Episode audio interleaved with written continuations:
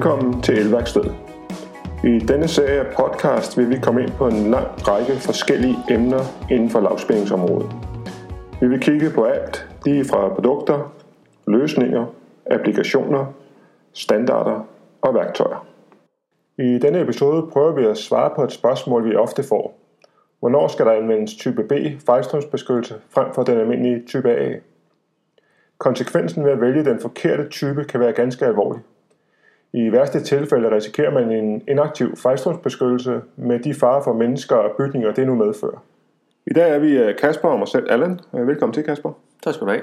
Vi skal i dag kigge på et øh, spørgsmål, som vi ofte får, nemlig hvornår skal man bruge type B fejlstrømsbeskyttelse frem for en type A.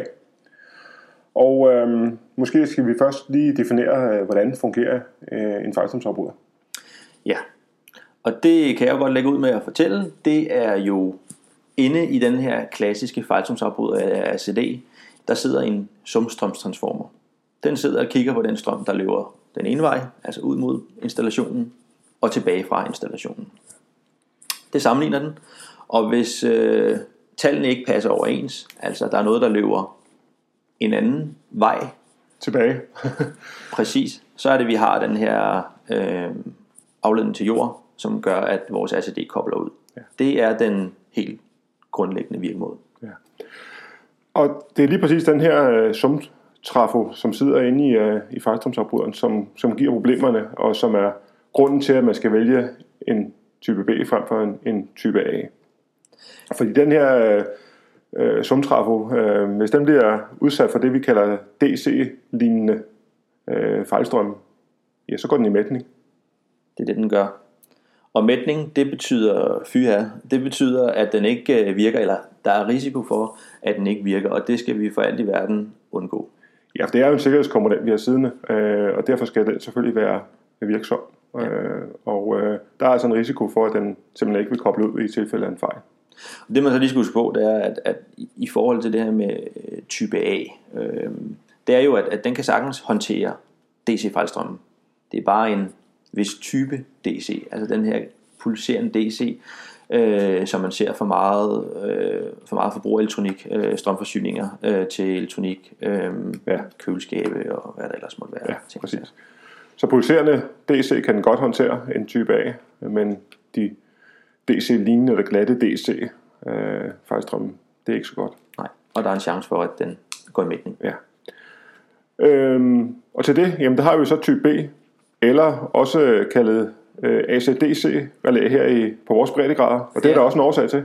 Ja, ja, præcis. Altså, det er jo fordi, at man har den her øh, konvertering fra, fra AC-strømmen på, på primærsiden af den, og så til noget DC øh, på, på, på sekundærsiden, som jo så kan generere de her DC-fejlstrømme. Ja.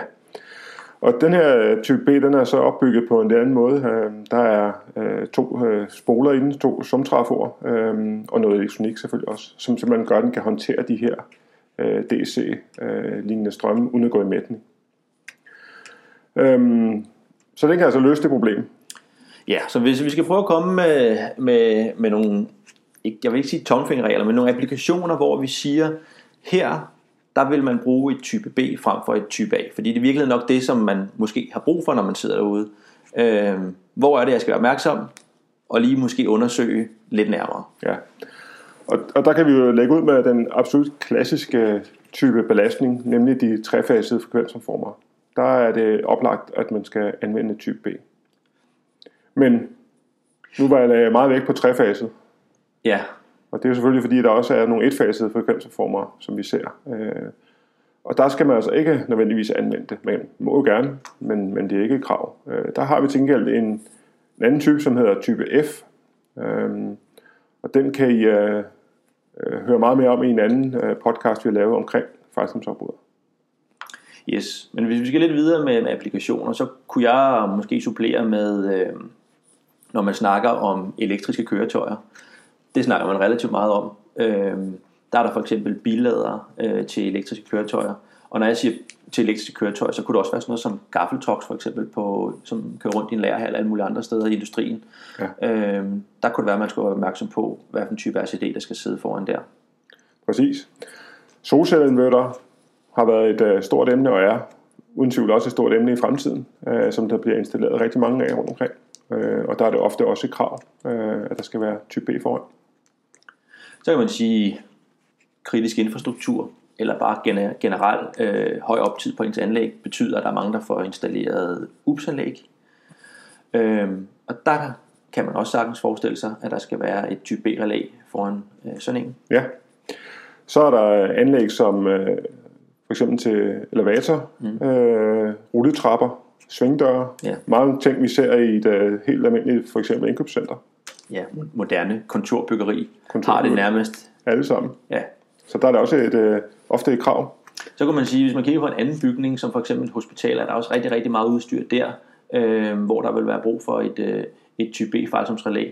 Det kunne for eksempel være øh, CT-scanner, øh, det kunne være røntgenudstyr, og der findes masse andre. masse andre typer hospitalsudstyr. Ja.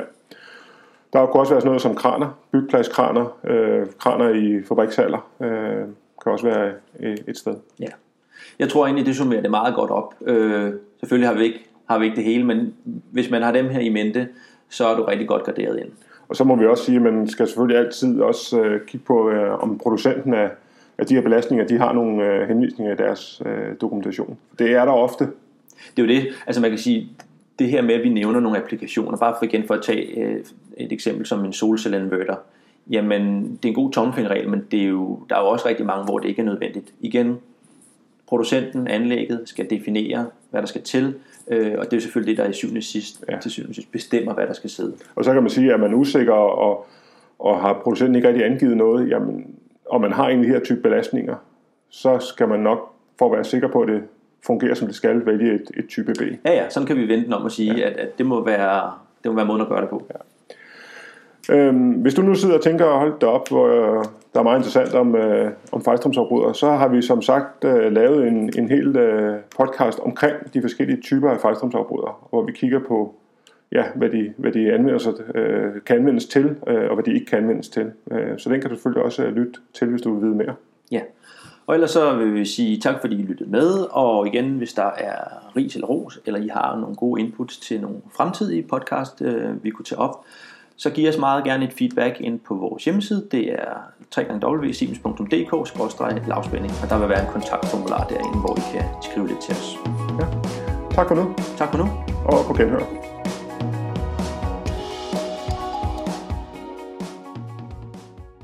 Siemens. Ingenuity for life.